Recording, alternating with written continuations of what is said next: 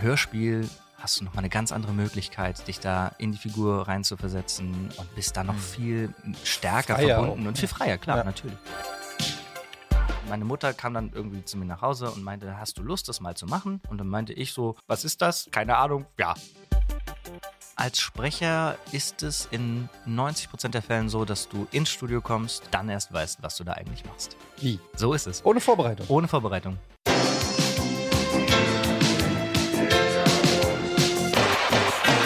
Herzlich willkommen auf dem Hörspielplatz. Wir sind Etienne, Colin Schröck und Johanna. Und wir sprechen mit unseren Gästen über ihre Lieblingshörspiele. damit verbundene Kindheitserinnerungen und alles drumherum. Also, Bleistift zum Kassetteentwirren bereithalten. Und los geht's. Los geht's in die zehnte Runde dieser Staffel Hörspielplatz und ich freue mich sehr, denn wir haben einen fantastischen Gast. Und ich bin natürlich wie immer nicht alleine da, denn heute ist mit mir dabei kein geringerer. Er ist schwer zu kriegen, aber wir haben ihn bekommen als Colin Gable. Vielen Dank, Etienne. Sagt man das da draußen? Ja, wir zweimal wieder äh, dürfen heute hier die Folge 10 begehen, zu zweit plus Gast. Äh, ist ein seltenes Vergnügen. Ne? Wir haben ja schon mal ein paar Mal zusammen darüber gesprochen, aber nicht so wahnsinnig häufig. Ja, und ähm, treffen aber heute auf ein Thema, das wir, wir sind ja äh, alte Säcke, ja, noch aus Du. unserer Kindheit kennen. Was, du bist älter als ich? Ja, aber das sagen wir doch nicht laut. Ach so, okay. Offiziell Ähm, bist du ja älter. offiziell schon, ja. ja. Lebenserfahrener würde ich es nennen. Ja. Ähm, wir haben einen fantastischen Gast, der ähm, zwar neu beim Franchise dabei ist, das wir gleich hier beschreiben werden, aber die, äh, da- das äh, Thema ist etwas, das ich kenne seit meiner Geburt. Es geht um die fünf Freunde und heute unser Gast ist Patrick Bär. Er ist die neue oder relativ neue Stimme des Julian. Herzlich willkommen beim Hörspielplatz, lieber Patrick. Hallo, ihr zwei. Moin, schön, dass du da bist. Ähm, Erstmal fünf Freunde. Ja. Das ist ja schon, ist das die eine der längsten laufenden Hörspielreihen, die es gibt? Ja, durchaus. Ja, also es, ähm, es gibt ja die glorreichen drei. Mhm. Darfst du nicht sagen, ne? Aus vertraglichen Gründen. Doch, die sind ja im gleichen Level. Ach so, okay. Darfst du. Nein, die drei, die drei Fragezeichen, klar, TKKG. mhm. Ähm, und äh, die fünf Freunde, das sind schon die, also ich glaube, weiß ich nicht, Hanni und Nanni, vielleicht ist das auch noch, aber äh, die fünf Freunde gibt es seit Ewigkeiten, 150 Folgen sind jetzt schon erschienen. Wir haben natürlich, bevor wir hier zu sehr, zu tief schon in die schöne Plauderei einstarten, hören wir doch jetzt einfach mal quasi in a nutshell alles, was wichtig ist. Und dann reden wir weiter. Okay. Neben den drei Fragezeichen und TKKG gehören sie zu den größten Hörspielreihen Deutschlands. Und dazu sind sie die ältesten. 1978 erschien in Deutschland das erste Abenteuer von Julian, Dick, Anne, George und Timmy dem Hund. Den fünf Freunden. Dieses Jahr feiern sie Jubiläum mit der 150. Folge. Ob auf einer Schatzinsel, im Skigebiet oder am Ende der Welt, die Jungdetektive haben schon so einiges in ihren Ferien erlebt. Da wurden junge HörerInnen schon mal neidisch vor dem Kassettenspieler. Und obwohl sich in den Hörspielen wenig ändert, hinter den Kulissen gibt es hin und wieder einen Wechsel. So auch beim Anführer der Gruppe, Julian. Ihm verliehen schon mehrere Sprecher ihre Stimme, bis zuletzt Ivo Möller seit Folge 68. Dessen Stimme wurde irgendwann zu tief und eine neue Stimme wurde gesucht. Nach einem Anruf von Yannick Endemann, alias Dick, wurde Patrick Bär der neue Stammsprecher, der uns auch heute besucht. Wir müssen weg. Ja. Hier zu bleiben wäre Wahnsinn. Und in welche Richtung sollen wir gehen? Wir gehen überhaupt nicht. Wir fahren mit dem Hausboot. Was? Wieso? Was hast du vor, Julian? Die österreichische Fünf-Freunde-Fanpage schreibt über Julian, er ist der natürliche Anführer der Fünf. Groß, stark, verlässlich, aufrichtig und behält in heiklen Situationen die Übersicht. Ob sich Patrick ein bisschen selbst in Julian sieht und wie es ist, in den Abenteuern der Älteste und im Studio der Youngster zu sein, darauf sind wir in der heutigen Folge gespannt. Herzlich willkommen, Patrick Bär. Ja, da hätte ich mir die ein oder andere Frage ja fast sparen können. Patrick, wie äh, fühlst du dich nach dieser Vorstellung? Ich, boah, das ging schon gut runter. Das hat Spaß gemacht. Können wir das nochmal hören? Bitte ja. nicht. ja, ich, das kam sehr schön und äh, ich freue mich auch sehr im längsten laufenden Hörspiel dabei zu sein. Als Anführer der fünf Freunde, das ist ja auch schon ein bisschen was du Besonderes. Du hättest ja auch, weiß ich nicht, Polizeihauptmann Schmidt sein können, aber nee, du steigst direkt ein in diese äh, große Reihe als ja, der Typ wegen, äh, also mit dem man sich dann auch als junger, ich zumindest immer am meisten als Junge früher identifiziert hat. Ist das eine besondere Ehre, dann irgendwie auch so reinzukommen und zu sagen, so, ich bin jetzt hier der neue Chef im Ring?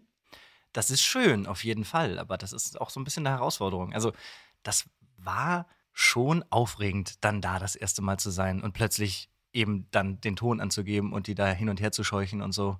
Und äh, ich hatte auch ein bisschen Bammel, dass das nicht funktioniert. Große Fußstapfen. Ja, auf jeden Ja. Fall. Ja, vor allem ähm, stellt man sich ja die Frage, bei so einer alteingesessenen Serie, bei so vielen Sprechern, wir haben es gerade schon gehört, da wurde schon ein paar Mal in Anführungsstrichen durchgewechselt hier und da. Und ich glaube, in diesem Fall war es auch so, dass der, ähm, dein, dein Vorgänger äh, von der Stimme schlichtweg zu alt geworden ist, ne, für diese Genau. Stimme und dass man sich da dann einfach gütlich und nicht mit irgendeinem Skandal oder so, sondern tatsächlich ähm, mal wieder erneuern musste, denn ähm, das ist ein generationsübergreifendes Hörspiel, aber die kritischsten Menschen dabei sind ja dann oftmals die Zuhörerinnen und Zuhörer. Jetzt bist du seit Anfang des Jahres dabei, hast dir sozusagen die ersten, ja, wie soll man sagen, Meriten verdient. Wie ist es denn so angekommen da draußen? Das Feedback, der neue Julian und ich bin es. Das ist ja auch eine Bürde. Ist es aber, ich muss sagen, dass die Resonanz der Leute, die die Serie regelmäßig hören, positiv war. Und das ist ganz schön, weil natürlich hat man diese Sorgen, dass man da irgendwie diese Fußstapfen nicht ausfüllen kann. Dass dann plötzlich alles so, dass alle Leute sagen, hm, irgendwie hat das jetzt die Serie kaputt gemacht und so und jetzt kann ich es nicht mehr hören, weil mir fehlt die alte Stimme. Und ähm, mir war auch wichtig, dass ich eben nicht versuche, irgendwen nachzumachen, sondern eben meinen eigenen Julian finde, weil das letztlich ja auch blöd wäre, jemanden einfach immer nachzumachen. Ja. Und äh, deswegen hatte ich auch ein bisschen Angst, dass die Leute sagen, nee, das ist jetzt nicht mehr Julian, wie ich ihn kenne, das ist nicht Julian, wie ich ihn gerne habe und wie ich ihn gerne zum Einschlafen oder bei der Autofahrt oder sonst wann höre. Und äh, das ist zum Glück nicht eingetreten. Es ist ja auch ganz oft hat das gar nichts unbedingt mit der Person selber zu tun, sondern einfach mit der Gewohnheit. Ne? Ich erinnere mich da die Diskussion bei zum Beispiel bei den Simpsons, als äh, Marge ausgetauscht wurde. Oder äh, es gibt bestimmt noch andere Beispiele. Ich könnte mir auch vorstellen, wenn bei den drei Fragezeichen irgendwann mal eine Stimme geändert wird, dass es dann irgendwie einen Shitstorm gibt oder so. Aber manchmal passiert das halt. Ist, siehst du das eigentlich als Kompliment oder hast du irgendwie gedacht, so wie Moment, meine Stimme ist nicht, äh, also wenn es heißt, die Stimme von dem ist, äh, ist zu tief geworden von deinem Vorgänger, du bist ja auch 30, glaube ich. Ne? Ja. Hörst du das öfters, dass man sagt, oh, du hast gar keine Stimme wie ein 30-Jähriger oder so? Ja, klar, also das ist ja mein Job, ne? Ich Ja. bin Berufsjugendlicher. Das Ja. ist super. Also damit verdiene ich mein Geld, auch im Synchronen beispielsweise. Und äh, ich habe mich daran gewöhnt.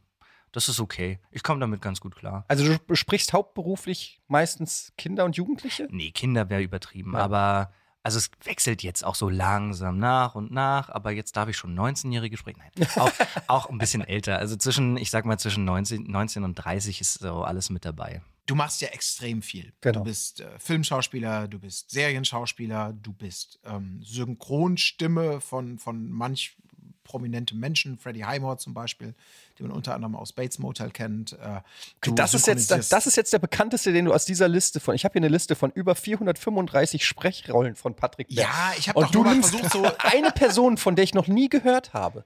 Ja, siehst du mal, das ist doch schön, da können wir jetzt ergänzen. Es geht ja nur darum, dass man ja auch als Sprecher, das hat ja auch mit Gewohnheit zu tun, gerade, gerade wenn es um, um Schauspieler ähm, aus dem englischen Raum oder so kommt, äh, geht, dann ist man so irgendwann vielleicht die Stammstimme. Manche wechseln ja auch durch, äh, aber da, das ist nur eine Rolle, von denen, die du halt regelmäßig und häufiger sprichst, neben über 400 mehreren.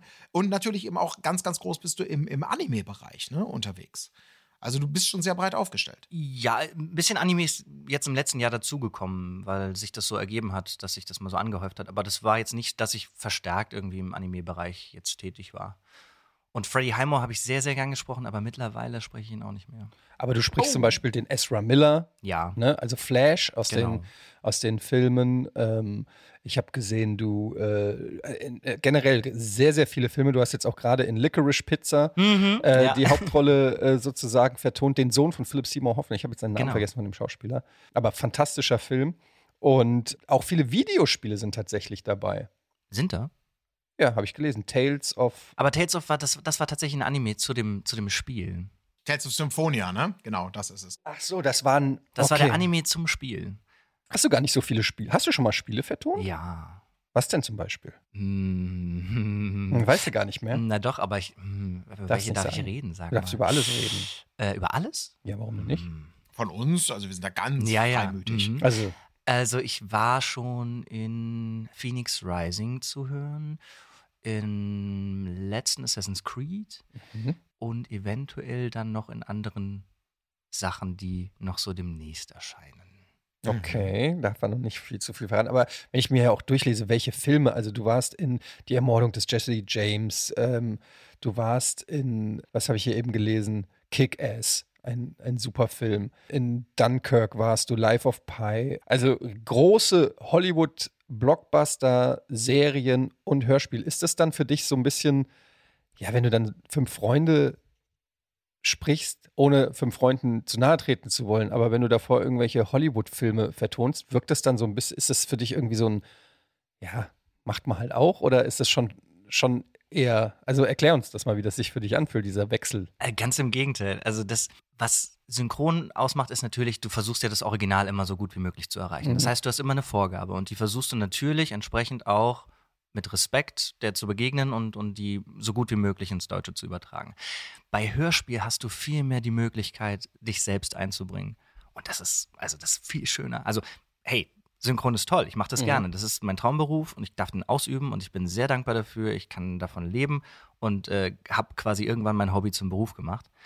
Aber beim Hörspiel hast du nochmal eine ganz andere Möglichkeit, dich da in die Figur reinzuversetzen, ähm, dich selbst einzubringen und bist da noch Mhm. viel m, stärker Freier verbunden auch, und ja. viel freier, klar, Ja. natürlich. Genau. Und äh, von daher, das war super aufregend, als Yannick mich damals angerufen hat. Dass ihr das auch noch in dem, in dem, in dem Ansager vorne hattet. Mhm. Ja, aber nimm uns da doch vielleicht mal mit rein in Mhm. diese Zeit. Das klingt jetzt so, ja, ich kenne da jemanden, der, der, der könnte das vielleicht, zack, nächste Stunde später stehst du im Studio. Ähm, war es wirklich dann so einfach, respektive gab es einen Casting-Prozess? Also, welche Schritte gab es dann noch, bis du dann wirklich Handschlag von Heike Dine Körting, der, der Märchenkönigin, so wie wir sie kennen? Wir hatten sie auch schon im Podcast, deswegen Grüße Ich gehen weiß, raus. ich habe die Folge sogar Ähm, gehört. Sie lässt ah, euch auch ganz schön. lieb grüßen. Ich komme nämlich direkt aus dem Dankeschön. Studio. Wir haben Ach eben noch so. aufgenommen und dann bin ich hier einfach so mal vorbeigedüst. Und dann hat sich das so schön ergeben. Hat sie dich schon, schon gewarnt? Sie meint, es sind ganz liebe Leute Mhm. und die sind so witzig. Ja, und Hat Etienne kommt heute auch. Ich, ich wollte es gerade sagen. Ich weiß, du warst nämlich damals nicht ja, in der ich Folge. war, Nein, ich aber war noch leider mal, nicht dabei. Ja. Ja, nochmal noch mal zurück. Äh, Nimm uns mal mit. Ich weiß gar nicht mehr. Das war eines Tages, ich war in der Dialogregie, also ich habe ähm, Regie gemacht für eine Synchronproduktion, äh, The Legend of Vox Machina. Eine sehr, sehr schöne Serie, Zeichentrickserie. Ähm, und wurde dann angerufen und das war Yannick Endemann, der Sprecher von Dick. Mhm. Und äh, ich kenne ihn und ich schätze ihn und so, aber es ist jetzt nicht so, dass wir regelmäßig telefonieren. Also musste irgendwas sein. Also bin ich rangegangen und dann meinte er, Patrick, hm, folgendermaßen, wir, wir brauchen Verstärkung äh, für unsere Hörspielreihe, in der ich spreche. Und dann meinte ich so, okay, erzähl. Ja, die fünf Freunde. Und ich so, ja. Und er, naja, ähm, folgendes, also wir, wir brauchen da jemanden. Und ich, mhm. Für ähm, den Julian. Und ich so, wa Moment. Da wusstest du auch schon sofort, das ist die Hauptrolle. Na, ich wusste, ja, ich weiß ja, wie die, wie die, Ja. wie die, wie die 4 plus, plus Hund ähm, unterwegs sind, unter welchen Namen. Und ich hatte ja früher auch Kassetten und alles und dachte, okay, wie jetzt? Und dann meinte er, naja, folgende Situation: Ivo ist zu alt, die Stimme ist zu tief, man muss sich irgendwie da in der Hinsicht verjüngen und ähm, es wird gesucht. Und er dachte sich, es wäre ganz gut, wenn er sich auch da einbringt und eben auch ein paar Leute vorschlägt, die ihm gefallen, beziehungsweise mit denen er auch gut kann, weil das ist ja auch wichtig, wenn man sowas zusammen aufnimmt, dass man entsprechend auch mh, da ein gutes Gefühl bei hat, während man diese Aufnahmen macht und sich da versteht einfach. Ja. Und äh, dann meinte ich, okay. Und er sagte, pass auf, schick doch mal ein paar Sachen. Wir schicken dir was, beziehungsweise Heike Dine Körting wird sich mit dir in Verbindung setzen und wird dir ein paar Sachen schicken. Mhm. Und kannst du die mal einsprechen? Und ich so, ja, klar. Und so. Dann kam das, eine E-Mail von Heike Dine Körting, sehr geehrter Herr Bär, ich freue mich, hm, würden Sie uns das mal bitte einsprechen? Und äh, dann habe ich die Sachen zu Hause mal einfach so eingesprochen, wie ich mir das vorgestellt habe. Und dann war erstmal nichts. Mhm. Und dann dachte ich, okay, hey, Versuch was wert. hey, hat doch, wäre doch, hätte doch sein können und Ja. sowas alles. Und ähm, dann äh, bekam ich einen Anruf. Und am anderen Ende dieser Leitung war Heike Dine Körting, die mit ihrer unfassbar lieben und netten Art meinte, ja, äh, ähm, Herr Beer, äh, vielen Dank, dass Sie uns das geschickt haben. Ich muss noch so ein bisschen hier, aber das wird. Und ich so, wie jetzt? Naja, das, wir kriegen das hin. Ich, ich melde mich und weg quasi. Weil während sie Tschüss sagt, hat sie eigentlich schon aufgelegt. Das macht sie aber immer so, das ist großartig. Und dann ähm, rief sie ein paar Tage später nochmal an und meinte, so Herr Bär, es hat jetzt alles geklappt. Und ich so, wie? Naja, Sie sind jetzt unser neuer Julian. Und ich konnte das nicht fassen. Also das war total äh, surreal. Ich hätte nie damit gerechnet, irgendwie in so einem Hörspiel-Franchise zu landen und dann auch noch die fünf Freunde. Und dann auch noch die Hauptrolle quasi. Und dann, und dann, naja, die anderen sind ja gleichwertig. Also es ist ja, Ja. sind ja, es ist ja, ist ja ein Team. Ne? aber es es ist ist ja ja eine es gibt einen. Anführer. Es gibt ein, und es gibt auch einen Hund. Ja, aber, aber das ist ja auch dann quasi ein Job for life im Zweifel. Also wenn sich jetzt deine, deine Stimme nicht übermorgen sondern so anhört, aber wenn du die gut ölst, sage ich mal, dann äh, wirst du ja, äh, dann ist das ja erstmal ein Job. Das ist ja wahrscheinlich auch in deiner Branche auch super, sowas zu haben, wo man sagt, okay, ich bin jetzt der Julian und muss nicht dauernd andere Rollen. Oder hast du viele feste Rollen? Nee, ich habe tatsächlich dadurch, dass ich relativ viel Dialogregie mittlerweile mache, Mhm. gibt es nicht mehr so viele Möglichkeiten anzuknüpfen an Schauspieler.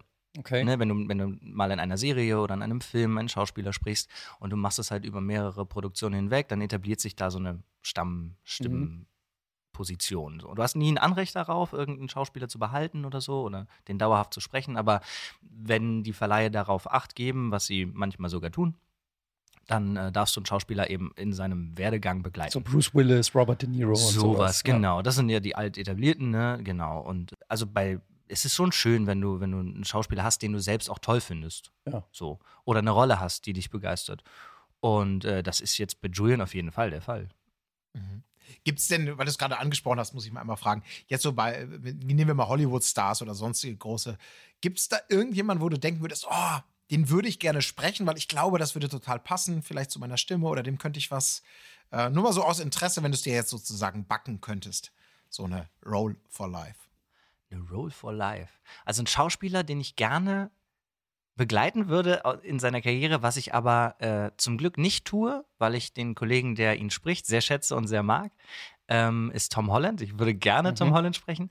Das Ähm, würde auch ganz gut passen. Ja, ich. aber Mhm. tatsächlich war ich, äh, und das ist so lange her, ich glaube, da kann ich aus dem Nähkästchen plaudern. Ähm, ich war damals im, im Casting für Mhm. Spider-Man und äh, mein Kollege, mein wirklich liebe, lieber, toller Kollege äh, Christian Zeiger war auch damals, der jetzt eben Tom Holland spricht, in diesem Casting und er passt einfach wie Arsch auf Eimer und ich gönne es ihm von Herzen, dass er den spricht. Aber den hätte ich schon auch gern. Also da hätte ich schon, ne? Ja. Aber du hast bei El Chapo, sehe ich, hast du eine Rolle gesprochen? Ja, aber ich glaube, die haben mich umgebracht. Mit so einem spanischen Akzent dann oder? Ich glaube nicht.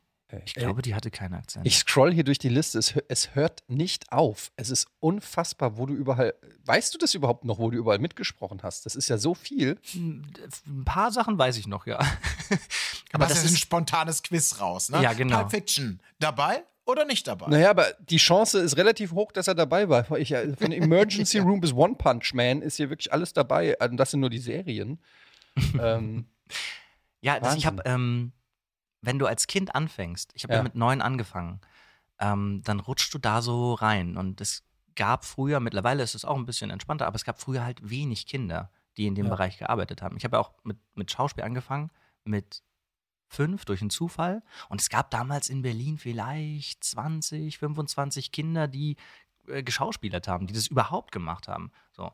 Und äh, deswegen hattest du als Kind immer die Möglichkeit, eigentlich regelmäßig an solchen Produktionen äh, teilzunehmen. Vorausgesetzt, die Eltern haben dann entsprechend das auch gut gefördert. ja, nicht gefördert, eher, eher im. Auge, nee, im Auge behalten, Mhm. im Auge behalten, weil äh, wenn man wenn man sehr viel macht und das hat man auch also ich habe das auch sehe das auch bei Kindern, die jetzt im Synchron anfangen, da sind es manchmal auch Eltern, die sagen, ja los, jetzt mach, Mhm. jetzt mach doch mal diese klassischen Balletteltern. Ja. Und Soccer Mom. wenn du, genau, wenn du sowas, wenn du sowas als Eltern hast, dann verlierst du automatisch irgendwann den Spaß daran. Und meine Eltern haben mir das nie in irgendeiner Weise ähm, vorgeschrieben, dass ich das tun soll oder machen soll. Es war immer mein Impuls und Ja. mein Wunsch, das zu sagen. Und meine Eltern haben immer versucht, auch so gut wie möglich den Lehrern zum Beispiel zu erklären, was ich da mache, wenn ich mal eine Woche für einen Dreh oder so nicht zur Schule gehen konnte. Mhm. Und hätten meine Eltern das nicht gemacht, dann hätten die bestimmt irgendwann gesagt, nee, also sorry. Und die haben, meine Eltern haben sich dann hintergeklemmt und gesagt, du willst dieses Hobby machen, du willst das mit dem Drehen machen, dann mach jetzt auch deine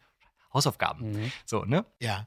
Sorry, ich wollte dich, äh, nicht Alles gut. unterbrechen, aber weil du es gerade sagtest, fünf Jahre und dein erstes Engagement, wenn das denn stimmt, was ich hier auf dem schlauen Zettel stehen habe, Mhm. dann war dein erstes Engagement eine Modenschau im KDW Berlin, wo du einen, Zitat, giftgrünen Pelzmantel getragen hast. Wo habt ihr diese Infos her? Ja, es war genau so. Es war genau ja so. Ähm, das Ja. war, also meine Mutter hat im Reisebüro gearbeitet. Und äh, eine Agentin für Kinderschauspiel hat eine Reise bei ihr gebucht und hat ein Bild von mir auf dem Schreibtisch gesehen. Und meinte, ach, der ist ja knuffig, wie alt ist denn der? Ja, der ist äh, vier. Ja, wenn der fünf wird, dann meldet euch doch mal bei mir. Ich habe da so eine Agentur und die macht so und so und so. Und meine Mutter kam dann irgendwie zu mir nach Hause und meinte, hast du Lust, das mal zu machen? Und dann meinte ich so, was ist das? Keine Ahnung. Ja, Mhm.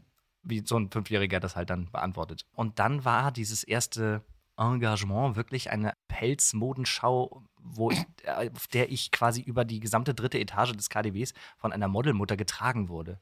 So, und wenn du einen Fünfjährigen fragst, möchtest du das öfter machen? Und dann gab es noch irgendwie 500 Mark damals. Ja.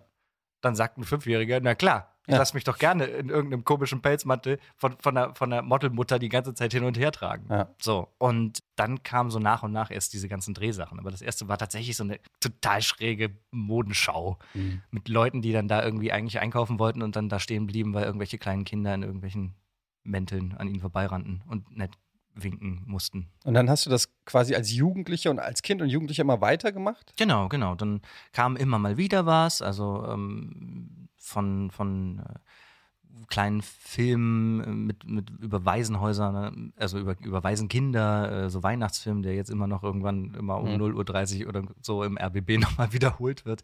Ähm, dann über so Sachen wie Schloss Einstein. Da habe ich noch, als das Ganze noch in Seelitz, also in Potsdam aufgenommen wurde, ähm, mitgespielt. Und ähm, dann habe ich noch eine Nickelodeon-Zeit gehabt, in der ich in so einer Serie namens Hotel 13 noch mitgespielt habe.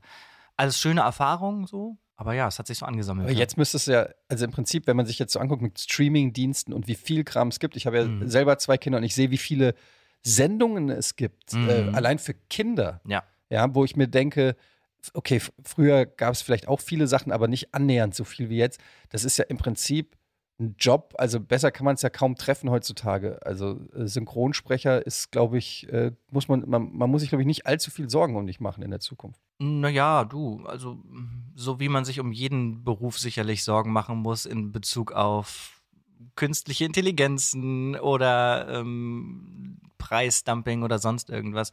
Also es ist, es ist nicht ganz so rosa, wie es noch vor ein paar Jahren war, aber es Okay. ist trotzdem für einen schauspielerischen Bereich, also für einen Beruf im schauspielerischen Bereich, ein sehr, sehr gut bezahlter und sehr, sehr angenehmer Beruf, auf jeden Fall, ja. Mhm. Machst du das dann, also du machst es schon hauptberuflich? Also ja, das, ist mein so Job. Hm?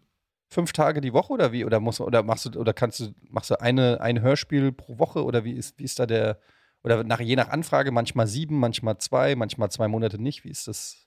Also es ist äh, sehr unterschiedlich Ja. teilweise. Also ähm, in der Dialogregie bist du, hast du einen klassischen 9-to-5-Job eigentlich. Dann fängst du um 9 Uhr an, nimmst die ganzen Leute auf, ähm, bist dann halt nur für das Schauspiel eben zuständig.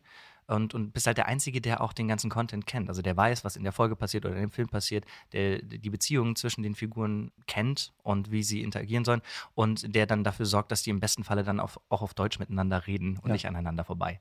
Ähm, als Sprecher bist du immer dann da, wenn du gebraucht wirst. Das heißt, du kannst an einem Tag fünf, sechs Termine haben im Worst Case und rennst dann quasi den ganzen Tag durch die Stadt von einem Studio zum anderen. Also das kann passieren und im Umkehrschluss kannst du aber auch äh, mal, weiß ich nicht, mal eine Woche frei haben, weil Mhm. eben nichts ansteht. Das wird weniger, weil es eben immer mehr zu tun gibt, aber kann auch mal passieren.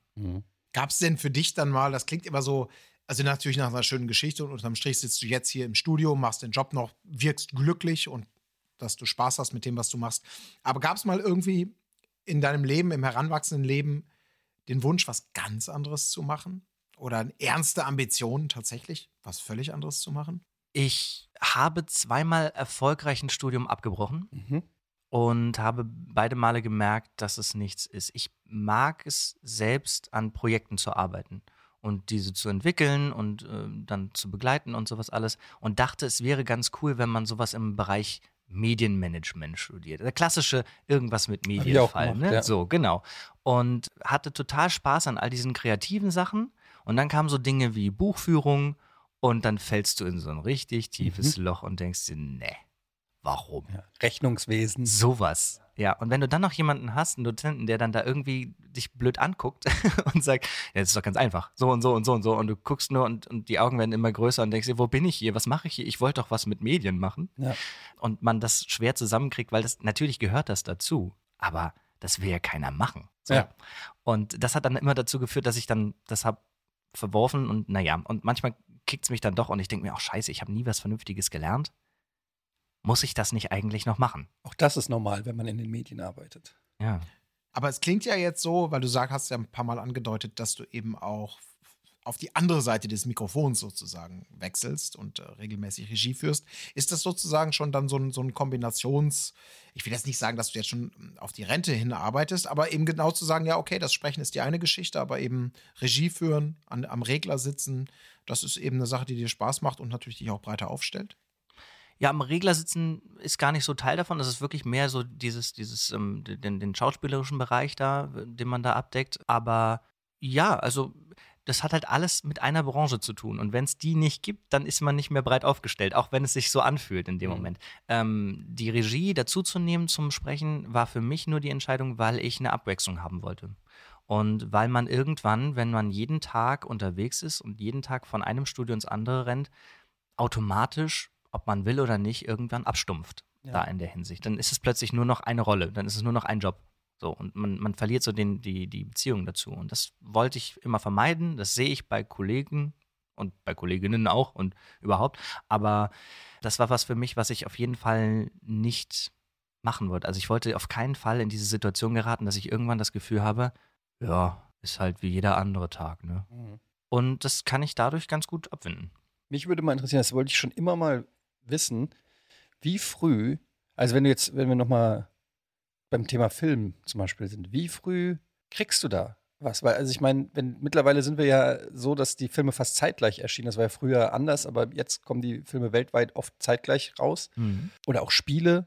Gut, Spiel hast jetzt nicht so viele gemacht, aber wenn er jetzt mal, sag ich mal, so ein äh, komplexes Rollenspiel rauskommt, wo es unfassbar viel Text gibt und Mhm. das hat einen weltweiten Release, der äh, mit dem des amerikanischen Releases oder so gleich liegt.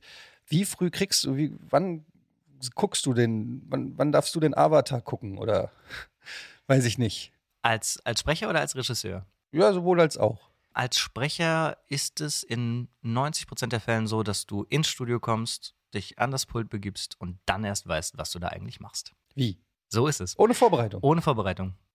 Die gibt es nämlich nur ganz selten. Aha. Bei, bei Kinofilmen hat man die Möglichkeit, nochmal vorher diesen Film zu sehen, bei, bei entsprechenden Hauptrollen Ja. oder so. Aber in der Regel musst du in dem Moment, in dem du ins Studio kommst und dir der Regisseur oder die Regisseurin im besten Falle dann schon erklärt, worum es geht, da Verständnis für deine Rolle entwickeln und dann dich dranhängen. Aber du weißt schon im Vorfeld, du sprichst heute, weiß ich nicht, einen Jungen in die Tribute von Panem. Nö. Das ist, du Weiß gehst dahin und sagen wir, wir haben dich gebucht und jetzt gucken wir mal, was es ist. Oh, es ist Slasherfest 2000 und du bist der Machetenmörder. Sowas. Also die Sache ist, das ist so schnelllebig alles, diese Ja. Branche mittlerweile. Du bekommst abends gegen 17 Uhr, manchmal vielleicht auch ein bisschen früher, bekommst du die Termine für den nächsten Tag und dann weißt du, wie du am nächsten Tag arbeitest. Du hast dir natürlich eventuell mal was gesperrt, wenn, keine Ahnung, Laternenfest vom Sohn ist oder sonst Mhm. was alles, ne? Dann machst du dir natürlich das auch zu. Ähm, aber bekommst dann am Tag vorher am, oder am Abend, am Nachmittag, am Abend erst die Information, wo du arbeitest. Und dann kriegst du die Information, welches Studio, wer macht Regie und wann musst du da sein und wann darfst du wieder gehen. Das Mhm. sind die Informationen, die du bekommst. Und dann kommst du an und dann hast du eventuell, bist du ein bisschen früher und hast dann auf der Dispo schon stehen, was dann da aufgenommen wird und, und kannst dir dann daher das vielleicht ein bisschen herleiten. Aber ansonsten, wenn es ins Studio geht, dann geht's erst los. Und dann weißt du erst Bescheid. Krass. Also ich muss Das sagen, das klingt für ja, das klingt für mich jetzt auch ein bisschen uiuiuiuiui. Ist das ein wünschenswerter Zustand? Aber du, du, du, du bringst, also du brichst es so runter. Das ist jetzt nicht weiter wild. Das ist jetzt einfach der Profi wahrscheinlich, der den Amateur, die, die wir sozusagen sind, in dir, ja, das entspannt sehen lässt. Naja, ich, ich, ich verstehe durchaus, dass ihr das äh, anmerkt, weil es natürlich viel schöner ist, wenn man als Schauspieler weiß, was man da eigentlich tun wird und sich darauf vorbereiten kann. Aber diese Möglichkeit, sich vorzubereiten, ist in der Regel einfach nicht da. Die äh, Projekte kommen, die werden schnellstmöglich übersetzt, ähm, dann quasi ähm, als Dialogbuch adaptiert, dann entsprechend lippensynchron getextet ähm, und dann geht das Ding ins Atelier, da muss das Ding aufgenommen werden. Und da ist nicht viel mit Vorbereitung. Du kannst den Leuten das nicht möglich machen, dass die sich da vorher mal reingucken können. Das ist krass. Ich hätte gedacht, weil das auch, weil wir haben ja gerade in Deutschland eine sehr, sehr gute Synchron, ja, Berufswelt. Mhm. äh, Also das, wir sind ja wirklich, ich weiß nicht, ob wir weltweit spitze sind. Ich weiß jetzt nicht, wie es in Italien oder sonst irgendwo ist. Natürlich ne? sind wir weltweit spitze. Aber ja, aber, aber hier wird das ja schon ewig gemacht. In vielen europäischen Ländern wird ja gar nicht synchronisiert. In Holland oder so, glaube ich, bleibt es ja beim Englischen und Schweden ähm, oder in einigen skandinavischen Ländern. Und ähm, man hört das ja auch zum Beispiel in Amerika, die das eigentlich nicht gewohnt sind, Mhm. außer dann ja bei Animes oder aus irgendwelchen japanischen Filmen oder so. Und dann merkst du auch gleich, ich habe neulich einen Film äh, geguckt, das war ein spanischer Film mit englischer Synchronisation. Da habe ich ausgemacht und habe mir den Film dann im Original angeguckt mit Untertiteln, weil ich die amerikanische Synchronisation nicht ausgehalten habe. Das war so schlecht synchronisiert, das wirkte wirklich amateurhaft. Und was ich, worauf ich hinaus will, ist, dass das klingt so professionell in, in vielen Fällen, gerade im Filmbereich, sage ich mal. Im Videospielbereich, sage ich, ist noch Luft nach oben, aber im, im Filmbereich und im Serienbereich ist die deutsche Synchronisation ja manchmal besser sogar als das Original oder zumindest ähm, ebenbürtig. Und äh, da frage ich mich halt, ohne Vorbereitung. Ich hätte gedacht, ihr kriegt mehr oder weniger die gleiche Zeit wie ein Schauspieler auch. Find dich mal in die Rolle rein. Ähm, du sprichst jetzt, weiß ich nicht, den Johnny Depp und du musst wissen, was der durchgemacht hat. Das on the spot sozusagen damit äh, erst, ja, an, also das in der Minute sozusagen zu machen, das ist ja, das ist ja noch viel krasser, als man gedacht hat. Also es ist ja wirklich ein Kompliment, soll das sein. eigentlich. Ja, äh, es fühlt sich sehr gut an. ja, aber es ist tatsächlich so, Ja. weil es ist anders nicht praktikabel. Wir haben so viel zu tun. Also es ist so viel, diese Auftragslage ist gigantisch durch Netflix, Amazon, Mhm. Genau, das meinte äh, ich ja. Disney Genau. Plus. Ne? Das sind so viele neue Anbieter, die da jetzt dazugekommen sind und die wollen alle ihre Produktion ins Deutsche übertragen. Und das möglich zu machen, ist einfach immer seltener der Fall. Bei Kinofilmen ist diese Möglichkeit noch da. Bei Mhm. Kinofilmen gibt es aber öfter mal ein anderes Problem oder bei, bei guten Serien. Das Bild wird geschwärzt. Wir sehen nur noch Münder und müssen dann Münder Mhm. Warum synchronisieren. denn das? Aus Angst, dass irgendwie im, in dieser Verarbeitungskette der Synchronisation das Material geleakt wird. Ach was. Und das ist natürlich dann, kann ich mir auch vorstellen, dass dafür ein Security-Chef von einer großen international agierenden Filmfirma ähm, das total logisch ist, dann zu sagen, ja, dann schwärze ich das und was brauchen die? Die brauchen Münder. Die, weil die sprechen ja auf Münder. Ja, aber du brauchst die ganze Emotion und alles. Und das ist eben nicht nur der Mund. Ja. Das sind Augen, das ist, das ist Mimik, Gestik, das ist so viel mehr als nur ein Mund. Und das vergessen die. die ganze, das ganze Umfeld. Also ich meine, wir nehmen teilweise Trailer auf. Stell dir mal vor, du hast einen Schauspieler und du hörst ihn atmen. Du siehst nichts dazu, du Ja. hast keine Ahnung. So. Und du hörst ihn atmen und denkst, okay, hm, atme ich mal. Ja. In Ordnung. So, später kommt raus, der atmet, weil er verwundet ist. Oder der atmet, weil er verwundet ist und Mhm. auf einem Pferd sitzt. Und das Pferd äh, reitet auch noch im Galopp, aber man hört es nicht, weil das eben so eine Spezialeinstellung ist, in der er eben quasi so. Ja. Ne, und solche Sachen. Das siehst du alles nicht. Mhm. Oder teilweise machen sie es nicht schwarz, sondern blurren das. Du hast die ganze Zeit das Gefühl, die Brille nicht aufzuhaben. Mhm. Das stelle ich mir auch sehr schwer. Also, was du hier raushaust an, an Insider-Details.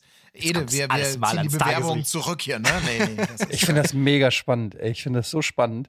Also dieses ganze Synchron-Ding, ey, vom, vom Hörspiel bis über Computerspiele, wir hatten ja schon allerlei Gäste hier. Ich finde das ja auch immer interessant bei Computerspielen, weil da fällt es mir halt auch oft auf, wie unterschiedlich auch die Qualität in einem Computerspiel ist. Gerade jüngstes Beispiel God of War zum Beispiel, absoluter Blockbuster und würde ich sagen mal Präferenz in Sachen Voice-Acting für so ein Videospiel. Es gibt aber auch unzählige Beispiele, Colin wird mir beipflichten, von Videospielen, wo du das Gefühl hast, okay, da ist irgendwie, das sind drei verschiedene Leute, die 100 Charaktere sprechen, die ähm, schon gelangweilt das reinsprechen, ohne die Emotionen zu treffen, ohne auch nur die Szene in irgendeiner Weise. Wahrscheinlich hatten sie die Szene nicht. Das ist noch nicht mal ein Vorwurf an die, an die Kolleginnen, äh, aber es ist so, die haben keinen, die wussten nicht, was sie da sprechen. Also, du, du siehst es sofort.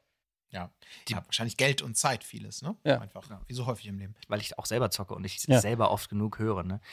Ähm, das Problem ist, du hast im Computerspiel manchmal als einzige Info nur den Namen des Files Mhm. und weißt dann, okay, die Audiodatei im Original ist so und so, keine Ahnung, Rolle Hützendützen, Mhm. Epic Win, Battle.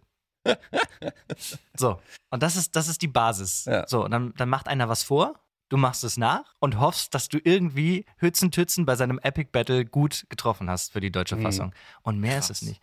Es gibt aber auch Fälle, in denen es besser war. Also ich habe für, für Overwatch ein paar Sachen mal aufgenommen als, als Regisseur und so und da hatte man uns das echt gut vorbereitet. Wir wussten zum Beispiel, wenn sich in, vor dem Battle die, die ähm, Figuren unterhalten, wussten wir immer, worauf beziehen die sich und das ist immer eine gute Basis, weil du natürlich aus einem Dialog viel mehr erschließen kannst. Auch Betonung. Klar. Wie oft hat man das, dass du, du spielst ein Spiel und denkst dir, warum betont er jetzt genau das Wort, was, was so super schräg kommt? So, ne? Ich habe mir dazu, ich habe mir nämlich das Making-of angeguckt von God of War. Allerdings ist es ein bisschen was anderes, weil das im Original wird das ja wie im Film geactet. Die haben also sind in einem Motion Cap Studio, haben Kamera und alles und dann läuft der Schauspieler da wirklich mit dem, der den Jungen spielt und die führen genau diese Dialoge, haben einen Regisseur. Also es ist eigentlich wie ein Film, wo dann nur später sozusagen das Spiel drüber gelegt wird. Als jemand, der das dann synchronisiert, hast du das ja nicht, sondern da stehst dann wieder im Studio an deinem Mikrofon und musst das so gut wie möglich treffen. Genau. Ja, das ist jetzt mal eine Frage, die, die, die sich mir gerade so stellte. Jetzt noch mal kurz zu echten Schauspielern, die man synchronisiert und meinetwegen Zeichentrickfiguren, Anime-Figuren oder so. Ist es für dich, wenn du synchronisierst, ein elementarer Unterschied? Eine künstliche Figur mit vielleicht deutlich weniger Mimik und, und, und Material in der Optik zu sprechen gegenüber einem Schauspieler? Ein Schauspieler gibt einem mehr vor. Eben durch Mimik und Gestik. Ne? Also, und äh, dementsprechend finde ich es persönlich ein bisschen leichter. Andererseits bist du aber auch in deinem Spiel eingeschränkter. Also Schauspieler haben Impulse in dem, was sie tun. Sie sind an bestimmten Stellen, machen sie eine bestimmte Geste oder spielen mit ihrer Mimik, sodass du auch bei der, schon beim Dialogbuch schreiben darauf achten musst, dass du bestimmte Worte, die besonders rausgearbeitet werden sollen, eben dann auch bei diesen Impulsen zu finden sind.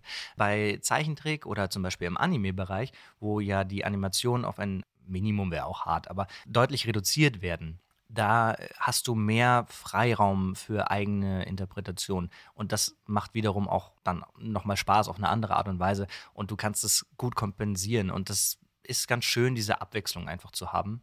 Und die Zeichentrickfiguren sind in der Regel schräger, wenn ich so an Mhm. einen Brad Bäumler aus Star Trek Lower Decks zum Beispiel denke, der immer nur durch die, also ohne, ohne Punkt und Komma einfach nur noch labert und immer schneller wird, während er spricht und dann auch noch dabei kiekst und so. Also das macht auch Spaß. Dann bist du zwar am Ende des Tages bist du komplett im Eimer, aber du hast halt das, das, das erfüllt einen. Also es macht mich total glücklich. Hast du irgendeine Form von Ausbildung da gehabt? Also ich als Moderator habe zum Beispiel Sprechtraining früher gehabt und Moderations-, also Mikrofon, Sprechtraining, Atmen, Atmungsübung. Ja, guckst du, Colin, ne? Glaubst Ist du, das lang her, aber ja, Ja, es ist lang her, aber es ist gelernt. So, und Ja, äh, solche Sachen. Hast du, hast du sowas auch äh, gemacht oder ist es einfach Talent? Du kannst das einfach und hast es dann Learning by Doing, weil du so viel schon gemacht hast, du das gelernt. Wie, wie war das bei dir? Ich habe keine Schauspielausbildung. Ich bin dadurch, dass ich so früh da reingerutscht bin und die Zeiten auch andere waren, immer an die Hand genommen worden von den Erwachsenen. Also sei es jetzt von den Regisseuren oder auch mal zusammensprechen mit einem Thomas Fritsch zum Beispiel. Das war irre, weil du so von diesen Leuten so viel lernen kannst. Und wenn du mit denen zusammen im Studio bist, das saugst du alles auf. Natürlich hast du die ganze Zeit Angst, oh Gott, jetzt fängt der an, der hat den ersten Satz und du hast den zweiten Satz. Und du weißt schon, wenn der den Mund aufmacht und anatmet, der andere, dass du gleich, wenn du den Mund aufmachst und anatmest, dich total verquatschen wirst und der deswegen gleich noch einmal eine Aufnahme machen muss. Und du denkst dann, okay. Der Druck. Der Druck, der steigt. Aber du saugst alles auf, was diese Schauspieler machen. Und du, du, du nimmst es auf und wendest es dann selbst an. Das ist eine Möglichkeit, die junge Leute, die jetzt in die Branche kommen, nicht mehr haben, weil wir fast nur noch Xen. Also seit Corona sowieso. Aber Was heißt X? Xen bedeutet, dass die Leute einzeln im Studio aufgenommen werden. Ah, okay. Man kann nicht zusammenspielen und das ist problematisch Mhm. In jederlei Hinsicht. Also einmal qualitativ natürlich, weil du nie deinen Gesprächspartner hörst, höchstens mal aus dem O-Ton dann dir vorstellen kannst oder wir spielen es mal rein, dass es auch die Möglichkeit besteht, wenn äh, die entsprechende Person schon aufgenommen ist. Aber in der Regel, Und macht auch weniger Spaß, nehme ich an, wenn man allein im Studio ist, oder? naja, also es kommt immer auf die Kollegen an, mit denen man unterwegs ist oder war Okay. damals. Ähm, aber ja, na klar, also wenn man sich die Bälle dazu spielt und quasi diese Situation, dieser Dialog schon von sich aus entsteht, weil man dem anderen einfach nur zuhören muss, dann ist es ja viel schöner, als wenn du jetzt zum Beispiel dir vorstellen müsstest, wie ich hier sitze und deine, deine Fragen Klar. beantworte oder du mir Fragen beantwortest. Es ist sowieso ein super schwerer Job. Ich habe auch ein paar Mal für Game 2 oder Game 1 Sachen synchronisiert, mal irgendwelche Zeichentrickgeschichten oder jetzt jüng- jüngst bei der Puppenshow oder so.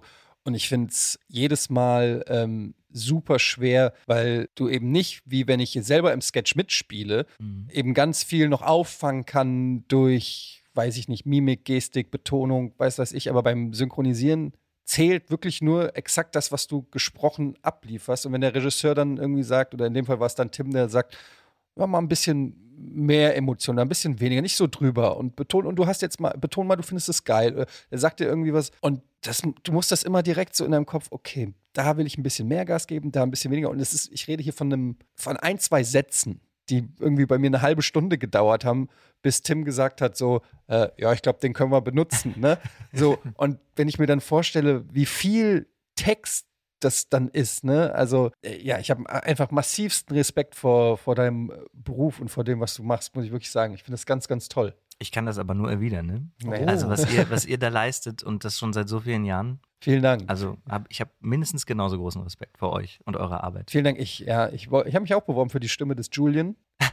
Aber die haben gemeint, du kommst nicht rüber wie ein Leader. Ja. Du hast vielleicht auch Dick ein bisschen zu sehr beleidigt. ne? Ja, ich habe ihn ein bisschen irgendwie, beleidigt, Also dein aber- Frankfurter, deine Frankfurter Herkunft kam halt durch. Was, Dick, wir gehen dahin. Ähm, wir gucken, äh, wir gucken selber in die Höhle. Nein, aber ähm, lass uns mal ein bisschen über die fünf Freunde noch äh, reden. 150. Folge, das ist das Jubiläum. Wir haben es gesagt, seit 1978. Ich erinnere mich an diese, ich, wa- ich, es waren diese, glaube ich, so gelbe, waren so gelbe Enid äh, Blyton Bücher, die meine Schwester vor allen Dingen alle im Regal hatte.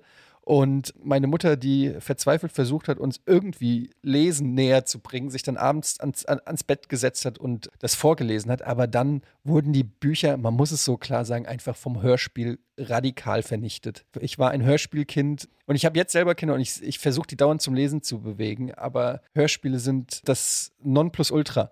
Ist das immer noch so bei den Kids heute? Hörspiele? Hören die noch Bibi Blocksberg, drei Fragezeichen oder sind es im Prinzip wir, die das noch hören? Ich hoffe sehr, dass es auch die Kinder sind. Also ich sehe es bei meinem eigenen Sohn, der Ja. jetzt auch damit anfängt. Der wird jetzt vier und ich meine, da gibt es ja, es gibt mittlerweile andere Möglichkeiten. Ja. Die CD als solches oder Kassette eher- erst recht, ne? da- das, womit wir groß geworden sind, das verschwindet und man versucht ja trotzdem irgendwie in Zeiten, in denen alles nur noch digital ist, irgendwelche Wege zu finden, wie man trotzdem dafür ein neues Bewusstsein für Hörspiel und, und eben auch für dieses Medium zum Anfassen, die versucht man neu zu entwickeln oder, oder rauszubringen. Und so Sachen wie, weiß ich nicht, Tigerbox, Tonybox, das sind ja, das sind ja alles solche, solche Ideen, die man da entwickelt hat, um eben die Möglichkeit zu haben, pass auf, du hast jetzt eine Figur, du stellst sie darauf oder du hast jetzt irgendwie eine Art ähm, Chip, den legst du drauf. Ich hasse das. Echt? Ja. Ich, ich hasse Tony. Wir haben auch die Tony-Box mit 370 Tonys. Ich, ich hasse es. Erstens mal finde ich es komplett überteuert. 15 Euro für einen so einen Tony finde ich völlig wahnsinnig. Also wenn du überlegst, dass du für 10 Euro Spotify hast, wo du 1000 Hörspiele umsonst hast. Und das Zweite ist, dass wir den Kindern sozusagen abtrainieren, die Fähigkeit, eine Kassette zu wechseln oder eine CD einzulegen, weil dass wir das denen nicht mehr zutrauen, dass die mit, "Äh, ich muss mir doch das da draufstellen. Aber wie gesagt, meine Kinder machen es auch. Ich habe auch aufgegeben, Ey, du, aber ich- es ist ein Kampf, den man verloren hat einfach. Wir legen auch regelmäßig nochmal eine Vinyl auf. Also es ist jetzt nicht Ja. so, dass, ja, aber ich meine, warum nicht beides? Ne?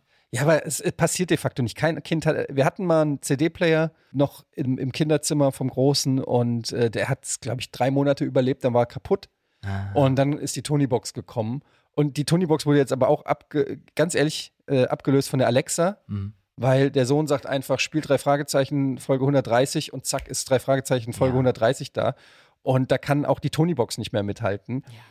Ist ein bisschen schade, weil ich habe noch mit, dem, mit der Kassette am Radio gesessen und Pause gedrückt, wenn der Sprecher kam und dann Pause wieder losgelöst, wenn die Hitparade weiterging. Und diese, diese Form von ja, Dedication und Commitment Mhm. für seinen Inhalt. Ja, ich weiß, Boomer. Ja, ja, laber Nein, mich nicht nein, voll. Aber nein, es ja ist recht. einfach, es Ist ist einfach so. Wenn, da ist, das ist eine, ich habe das hier in diesem Podcast auch schon gesagt. Ich habe mein Taschengeld genommen. Das war, weiß ich nicht wie viel, vielleicht 10 Mark dann irgendwann.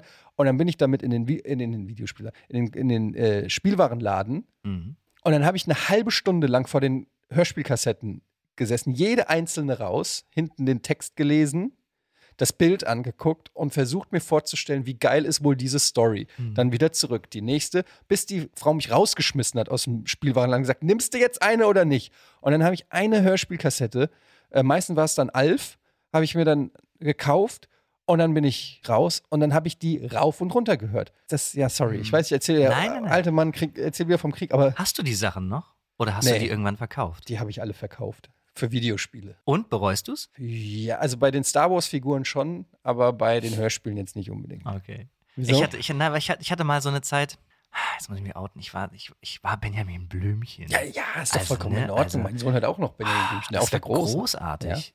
Das war super. Immer zum Einschlafen. Und Ja. bis es dann irgendwann Ende, ne, Ende der, der Kassette und dann machte das immer laut Klick. Und dann warst du Mhm. wieder wach. Und also bist du wieder hoch. Oder du hattest Auto-Reverse, dann ging es weiter. Ah, hatte ich nicht. Hm. Ich musste immer umdrehen. Naja, und äh, ich habe mich so geärgert damals, dass ich die alle verkauft habe, weil ich die irgendwie dann doch alle gerne nochmal hören. Ja. Ja. Aber kriegst du alle bei Spotify. Ja, klar. Ja, aber ich glaube, das Wichtigste ist ja, und das ist ja auch wiederum das Schöne dann von Spotify und auch den neuen Möglichkeiten, Tony Box, dass so das, das Erlebnis, etwas zu hören, ähm, Augen zu und abtauchen, das bleibt ja. Die medialen Formen ändern sich. Das ist deswegen ja auch nicht weiter dramatisch. Aber nochmal kurz zu Fünf Freunde. Du bist Baujahr 92. Wann hast du Fünf Freunde selber auch mal gehört als Kind? Also, ja, ich hatte auch ähm, fünf Freunde-Kassetten. Du hattest Fünf Freunde-Kassetten. Mhm. Ja. So die ganz alten oder das, was dann sozusagen aktuell war? Weil 1978, da waren wir Ja, nee, naja, das, also 78 ist schon super lange her. also ich habe da schon meine Kollegen gehört, ja. Krass. Tatsächlich. So Was ist deine das. Lieblingsfolge? Also jetzt mal, natürlich nicht die, die du mitsprichst. Gibt es da so eine, die dir besonders in Erinnerung geblieben ist? Oh, ich habe den Titel vergessen tatsächlich. Ich hatte nämlich neulich, als ich noch eine alte Kiste aus dem Keller geholt habe, und das war noch bevor ich dann zu den fünf Freunden kam, da hatte ich noch eine Kassette von den fünf Freunden. Ich weiß gar nicht, welche das war. Und dachte, behalte ich die jetzt oder nicht? Mhm. ich habe sie behalten. Und ich glaube, das war auch vielleicht so ein gutes Omen für diese ganze Ja, Sache, die ja, dann ja. danach Mhm. passiert ist. Ich weiß aber nicht mehr, welche das war. Ich habe so viel Hör. Jetzt, wo ich drüber nachdenke, ich- fällt mir auf, wie viel. Kennt ihr noch die Scotland Yard Hörspiele? Mhm. Die waren auch nicht schlecht. Ich habe so viele. Dann gab es natürlich, diese haben wir auch schon oft drüber geredet, John Sinclair und die ganzen Horrorsachen mit diesen Neon-Covern. Weiß ich noch, weiß gar nicht mehr, Mhm. wie die hießen. Ich habe so viele Hörspiele gehabt. Die Gru Ja. Gruselserie, genau. Und Alf, Bibi Blocksberg, Benjamin Blümchen noch, als ich ein bisschen jünger war. Natürlich drei Fragezeichen, TKKG.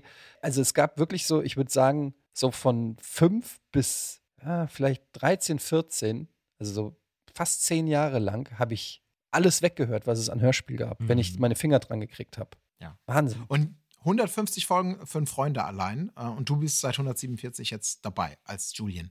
Die 150 ist ja so eine, so eine super, super XXL-Folge. Mhm. Zwei, Zwei Stunden. Genau. Fünf Freunde Action aufs Ohr. Ist das mehr, also abgesehen von der Länge, merkt man das schon, wenn man das dann so spricht, dass das eine ganz anders angelegte Story ist, die Möglichkeiten, die man vielleicht mit zwei Stunden hat? Also macht es das irgendwie nochmal reizvoller, so einen ganz großen Bogen zu haben, als vielleicht nur so ein paar Lines zu sprechen? Ich finde ja, weil ich mag lange Folgen. Also ich, ich, ich mag das, weil du kannst viel mehr erzählen. Also du hast in dieser Geschichte, hast du noch eine zweite Geschichte, die dann aber wiederum im Laufe der Zeit, über die Jahre, eben, ich will gar nicht zu viel verraten, Mhm. aber die dann eben verloren gegangen ist und die quasi rückaufgewickelt wird. Und das ist toll. Also du hast bei zwei Stunden viel mehr Zeit, auf bestimmte Dinge einzugehen, viele Sachen auszuspielen. Die Szenen dauern länger. Und es kann sich alles ein bisschen mehr entwickeln. Egal ob jetzt bei den fünf Freunden oder, oder bei anderen. Ne? Also je länger die Folge ist, desto mehr kannst du daraus machen. Theoretisch. Kann ja auch mal sein, dass eine Folge dann zu lang wird und so und dann langweilig ist. Aber in der Regel finde ich persönlich, könnten Hörspiele generell einen Ticken länger sein. Aber da gibt es wahrscheinlich auch irgendwelche Forschungen, die ergeben haben, dass eine Folge so und so lang sein muss. Das würde mich mal interessieren. Wird das vorher festgelegt? Also wir müssen heute eine Zwei-Stunden-Folge machen oder wird einfach geguckt, während man aufnimmt und sagt so, nee, komm, lass das weg, ist doppeldeutig. Wird da noch dran rumgedoktert und rausgestrichen oder wird gesagt, nee, das steht im Drehbuch, so wird's gemacht, die zwei Stunden und wenn es dann nach hinten langweilig wird, Pech. Nee, wenn das Skript steht, dann steht es. Also Ja. es wird vorher redaktionell natürlich betreut, es wird auf Fehler untersucht, gerade wenn du auch, und das ist auch bei den fünf Freunden jetzt ja auch sehr äh, interessant, weil du hast halt auch Thematiken wie Krankheiten wie Alzheimer beispielsweise oder Autismus wird behandelt. Und das ist wichtig, dass ähm, da ein Aw- Awareness-Reading vorher passiert, dass man da eben keinen Blödsinn erzählt. Und all diese Sachen, die müssen da erstmal durchgegangen werden und das muss alles erstmal geprüft werden. Und dann gibt es da auch immer, ähm, auch, auch Lizenzgeber müssen da erstmal drüber gucken und sagen, ja, das gefällt uns, so möchten wir, dass, das, äh, dass die fünf Freunde in Deutschland auch klingen und diese Themen behandelt werden. Und das ist ein langer Prozess, aber wenn, wenn das bei uns im Studio landet, dann ist das Skript ready, so, So wird es gemacht. aufgenommen. Wir können natürlich anmerken, wenn wir sagen, ey, irgendwie klingt das jetzt nicht so nach N oder ah, Dick würde das vielleicht so und so sagen. Und es passiert auch im Spiel, Ja. ne, dass dann ein bisschen was Mhm. hinzugefügt wird, da mal ein bisschen was weggelassen wird. Das stelle ich mir toll vor, wie du als neuer Julian ans Set kommst, sozusagen. Also sorry Leute, aber mein Julian, der sieht, der spricht das ein bisschen anders. Also der ist, ich Hm. weiß, ihr habt das jetzt 140 Folgen irgendwie so gemacht, aber mein Julian, mein Julian raucht. Ja, sowas, genau. Ja, ja. Aber da ist es anders. Im Gegensatz zu den Synchronbeispielen, die du genannt hast, da kriegst du dann, beziehungsweise ihr kriegt das Skript vorher, Ganz könnt genau. da reinlesen, das richtig. Ganz genau. Aber wäre das nicht vielleicht auch reizvoll? Ich stelle es mir jetzt nur gerade vor, wenn ihr gemeinsam, vielleicht auch eine absolute Quatschidee oder nur eine Möglichkeit, Geld zu sparen, aber nicht für die Qualität. Aber wenn ihr, so wie die Julian, Dick, Anne und George, die das Abenteuer in dem Moment erleben, wo sie es erleben, eben nicht wisst, dass es den Cliffhanger gibt, dass es darauf hinausläuft, sondern um noch authentischer die Überraschungsmomente, die Freude, die Angst, was auch immer zu erleben, ist vielleicht die mal- dümmste Idee aller Zeiten. Nö, warum? Also ich meine, das müsste man mal ausprobieren. Das müsste mal jemand mal einfach machen. Ne? Aber es, es gibt ja unterschiedliche Herangehensweisen an Hörspiele. Du hast ja auch bei den fünf Freunden schon den enormen Bonus, dass wir alle zusammen da sitzen. Abgesehen vom Hund.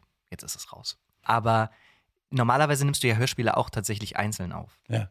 Aber bei den fünf Freunden bist du schon gemeinsam da. Und natürlich bist du dann schon mehr so in diesem Geschehen drin. Dann gibt es andere äh, Ansätze, dass man sagt, man nimmt das Hörspiel in den Räumen auf. Die Leute laufen durch den Raum, die Leute machen das, spielen das wirklich nach und es wird dann eben aber nur Audio aufgenommen. Das ist auch eine Möglichkeit, daran zu gehen. Und das wäre tatsächlich mal, glaube ich, was komplett Neues zu sagen. Naja, ey, das wird so grob die Geschichte sein und dann lasst euch mal drauf ein. Ihr werdet schon sehen, was passiert. Ich habe eine Idee. Was haltet ihr von folgendem? Wir machen sowas wie Avengers Endgame. Und jetzt kommt's. Das hätte auch zu der Story hier ähm, und dem äh, Verrat auf dem Hausboot gut gepasst. Plötzlich geht irgendwo eine Tür auf und die drei Fragezeichen kommen rein. Werden aber dann brutal zusammengeschlagen. Zack, kommt um die Ecke Tarzan von TKKG. Und wir haben eine, wir haben eine Crossover-Folge, fünf Freunde, drei Fragezeichen und TKKG. Das wäre ein Mega-Event. Ja. Das könnte, ich sehe. Vermarktungsmöglichkeiten Mhm. als Film, als Live-Bühnenshow, als, als Hörspiel. Wollen wir das mal vorschlagen? Können Das wir mal machen. Super. Jetzt Ja, aber sag doch mal ehrlich, das Ja. geht doch. Die können doch gemeinsam einen Fall irgendwie lösen. Das wäre doch absolut äh, irgendwie die vier, fünf Freunde treffen auf die drei Fragezeichen und Justus Jonas wird gekidnappt und dann äh, haben sie aber gehört von so einer Fahrradbande. Weiß gar nicht, wo, wo spielt TKKG? Weiß man das? In Haben der gro einen großen Stadt. in der großen Stadt. Mhm. Aus der großen Stadt. Und die kommen dann mit ihren Walkie-Talkies und so, "Wow, wie geil wäre das denn? Ich Also ich finde es cool. Ja. Weil ja die, die, die fünf Freunde sind ja, das ist ja immer dieser Spagat, der da gemacht wird. Das soll ja alles noch so ein bisschen 50er-Touch haben. Ne? Also es soll ja alles noch so ein bisschen. Also aber antitechnologisch. Genau, antitechnologisch. Also, ich meine, du könntest auch viele Hörspiele einfach so lösen, indem die Leute mal äh, im Smartphone nachgucken. Ne? Das würde aber keinen Spaß machen. Ähm, und Google doch einfach mal, Ja, wo der genau. wohnt. so. Ach ja, das, na dann, ja, das ist doch klar. So. Ähm, aber ein Lexikon rauszuholen, das passiert dann halt schon dann lieber mal in einem Ja. Hörspiel, weil es einfach auch schöner ist. Und die Lupe. Ja, na klar. Und ähm, diese, diese drei Geschichten oder diese drei, diese drei Truppen da so zusammenzuholen, das, also ich hätte da sofort Bock drauf. Gabi die Pfote trifft auf Timmy den Hund. So. Das wollen Hundebesitzer seit Anbeginn der Zeit. Oh, aber ich sehe, ich sag's euch, das Problem wird, wer übernimmt den Lead. Aber darin ist die, darin ist, glaube ich, auch die große Spannung. Ob Ja. dann sozusagen Ja, das Tarzan haben am sie bei den, Schluss seine, aber das haben ne, sie auch bei den Avengers auch hingekriegt. Ja, schon, ne? Aber ist es dann, vielleicht Julian würde man ja denken, ja, Julian ist halt so, eine, vielleicht eine Allzweckwaffe, aber, aber eigentlich ist natürlich Justus Jonas, ist vielleicht so der smarteste, aber kann sich Tarzan dem wiederum unterordnen? Ja, aber Tar Tarzan ist The Muscles. So, weißt du, da, jeder kriegt seine Aufgabe. Jeder kriegt was. Gabi rettet Timmy, Tarzan verprügelt jemanden und Julian denkt sich was aus. Justus korrigiert ihn vielleicht und Oh, die beiden ja. Mhm. Das, das ist doch genau, hey, oh mein Gott, mein Kopf explodiert, wenn man die Möglichkeiten ähm, sieht. Das muss doch passieren. Ich meine, die haben es doch bei Bibi Blocksberg und Benjamin Blümchen haben sie es doch auch gemacht. Und das passt weniger gut zusammen. Es gibt keinen Grund, warum Bibi Blocksberg und Benjamin Blümchen jemals aufeinandertreffen sollten. Das einzige Verbin Verbindungsstück war, glaube ich, Carla Kolumna. Ja. Und bei, bei Fünf Freunden und TKKG, das ist so naheliegend. Ja, aber Patrick, wo würdest du sie sehen? Das ist ja die entscheidende Frage. Kommen sozusagen die drei Fragezeichen, weil sie vielleicht ein Gewinnspiel gewinnen, mit Morten komplett mal in diese deutsche Stadt, von der wir nicht wissen, wo sie ist. Das ist die Realität? Oder die, gut, die fünf Freunde sind flexibel. Die machen Zeitreise. Urlaub. Quen- Fünf Quentin Freunde hat Zeitre den- Zeitmaschine. Ah. Aber wo ist es denn reizvoller? Dass sie wirklich sagen, wir müssen Ernest Kowalski und der Fälscherbande im Mäuseweg auf die Spur kommen, als Kollektiv?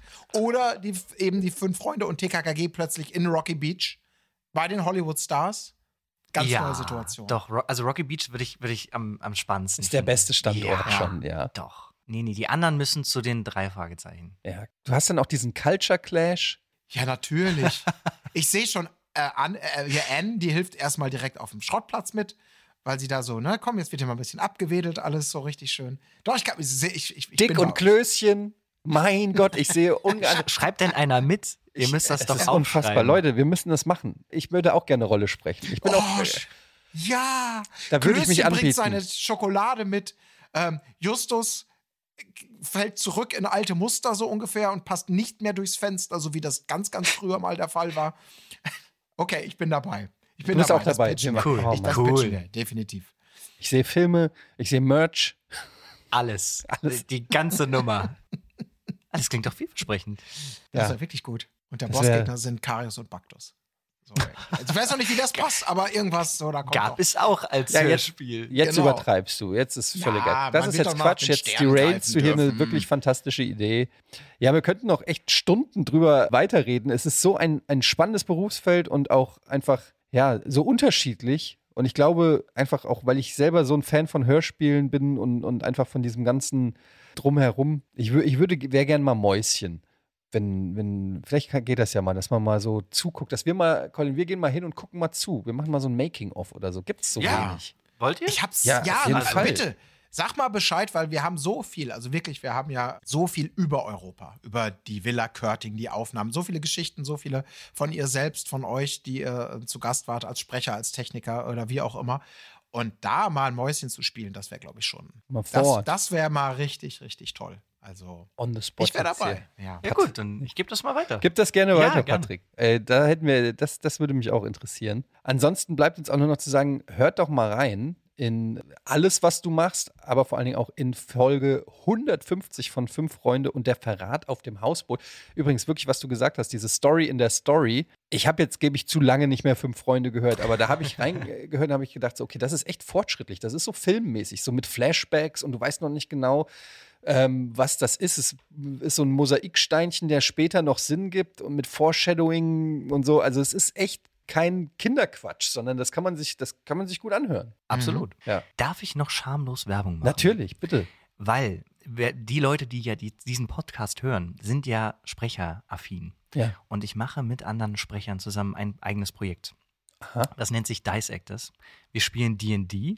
Oh, ich wusste, dass ja. deine, deine Das Augen groß werden. nice, ja. Ähm, wir spielen D&D und das äh, auf einem YouTube-Kanal namens Dice Actors. Ähm, Dice für Würfel quasi. Dice, genau, Dice, Würfel und Actors, naja, für das, was wir versuchen zu sein. Und genau, mit dabei ist so Tim Schwarzmeier, die Stimme von, wie heißt das, Song Kyun aus, Mann, wo, wo die alle gestorben sind. Ähm, Äh, ach, du meinst, äh, ja, ja. Squid Game. Squid ja, Game. genau. Rike Werner, die ist äh, zum Beispiel Sabrina aus Chilling Adventures of Sabrina. Christian Zeiger, den hatten wir vorhin Mhm. schon, ne, die Stimme von Tom Holland. Und äh, Patrick Keller ist auch bekannt, zum Beispiel als Kirito aus Sword Art Online. Mhm. Auch ein Anime. Genau, Ja. genau. Und unser Dungeon Master Alex, der dabei ist. Und das ist zum Beispiel tatsächlich gar nicht mal so weit weg von der Idee, die da war mit dem, man weiß nicht, wo es hingeht. Weil das ist ja im Endeffekt, ist es ja fast ein Hörspiel, das dann entsteht. Also es man ist weiß quasi- nicht, wo es hingeht. Wie muss ich mir das vorstellen? Das sind quasi mehr eine Art Improvisation von professionellen Sprechern. Ganz genau. Also ein improvisiertes Hörspiel Richtig. entsteht da. Ja, Abenteuer. Absolut, genau so ist es. Mega geile Idee. Ja, genau. Di Dice Actors. Dice Actors, genau. Und wo? Das gibt's aber noch nicht, sondern das Doch, ist doch, das ist schon gibt's- draußen. Wir haben äh, zu diesem Zeitpunkt 13 Folgen, 14, 13. Wo kann ich. man das hören? Ähm, auf Spotify oder auf, auf dem Podcatcher eures Vertrauens. Okay. Oder auf YouTube halt auch mit Bild sogar. Ach so. Ja. Ja, Genau. nice. Also checkt das unbedingt aus. Bitte, bitte. Das klingt nach einer wirklich sehr, sehr guten Idee. Ähm, Mhm. Und ja, wie gesagt, 150 Folgen, Fünf Freunde oder ihr guckt aus dem Katalog von Patrick. Wahrscheinlich habt ihr ihn schon tausendmal gehört und wusstet es vielleicht gar nicht. Vielen, vielen Dank, Patrick. Das war wirklich sehr, sehr spannend. Tolle Geschichten. Gerne mal wieder. Wenn es denn ein Wiederhören gibt, gell, Colin? Genau, denn wir sind mit unserem Hörspielplatz jetzt erstmal wieder am Ende. Das heißt, zehn Folgen haben wir gemacht. Das war's Zweite dann. Staffel. Zweite Staffel. Wir sind mit der Staffel durch. Gucken mal, was die Zukunft so bringt. Können wir aber nichts Konkretes an dieser Stelle dazu sagen. Aber ihr habt ja genügend Hörempfehlungen bekommen, die ihr reinhören könnt, um alternativ euch äh, ja, zudröhnen zu lassen. Patrick, auch von mir. Vielen, vielen Dank. Ähm, dass du hier warst und äh, das mit uns geteilt hast. Ähm, das wird noch spannend werden. Wir werden es auf jeden Fall weiter verfolgen. Und vielleicht sehen wir uns ja in der, im Haus Körting dann mal. Ja. Das wäre natürlich fantastisch. Das finde ich auch gut. Vielen Dank, Ja. dass ich hier sein durfte. Gerne. Ich hatte sehr viel Spaß. Es hat wirklich großen Spaß gemacht und wirklich diese Idee mit dem Crossover-Universe, ähm, glaubt mir, das wird die Marvel, die bei Marvel, die machen das auch. Ich gehe mal telefonieren.